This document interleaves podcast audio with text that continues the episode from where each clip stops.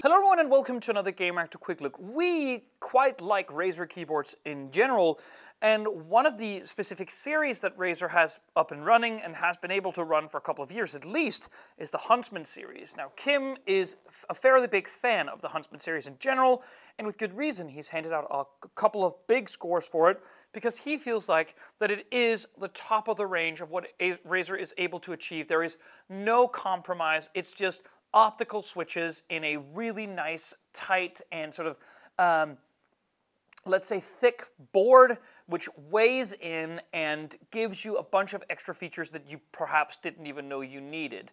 And I think that's a good starting point for Razer in general because as soon as you go through their more budget-friendly options, you find that the compromises too often are too big in order for the price that Razer asks for it. So this is the Huntsman V3 Pro. It uses analog optical switches, the new Gen 2 version of those, which is great, which offers 0.1 to 4 millimeter travel, which is, by the way, adjustable for each switch, which is very nice.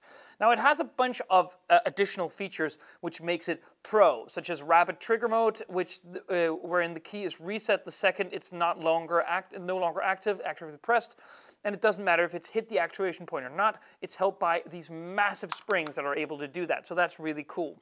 Um, there's obviously RGB LED arrays as, as, well that indicate settings and helps you adjust on the fly through the keyboard shortcuts. There is a new type of wrist rest, which is a very peculiar thing because as you can see, it is a rest in the sense that it uh, makes for a better angle from your wrists up to where you rest on the keyboard, but there is no cushioning on it. It is essentially a piece of plastic with what feels like fake leather um, banded across it, which is a very weird way to do it. It's leatherette, so it's not true leather, and it is magnetic, which is obviously great. We, would like to see that.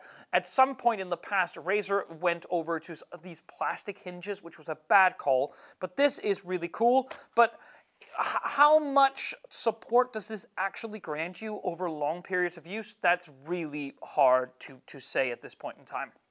You also get these really nice um, multifunction dials and media control buttons, which has these stepwise activations, which feel great.